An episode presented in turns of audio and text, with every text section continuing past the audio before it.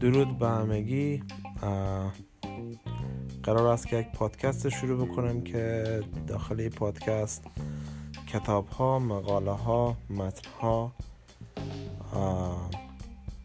و هر آن چیزی که قابل خواندن باشه برای اولین بار خود ما می‌خونم بدون هیچ ویرایشه بدون هیچ آمادگی قبلی. ضبط می‌کنم و به عنوان پادکست منتشر می‌کنم من از صد ساله ای هستم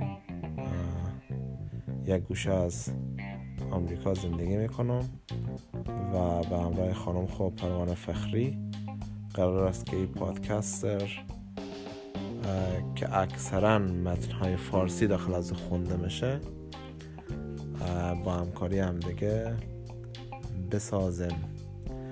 نظر پیشنهاد انتقاد نکته مثبت نکته منفی هرچی دیدن میشه که از طریق ایمیل که داخل بخش توضیحات پادکست می‌گذارم برای ما بنویسن. خوشحال میشم که نظرات شما بگیرم و برای اپیزودهای بعدی ای پادکست دنبال دار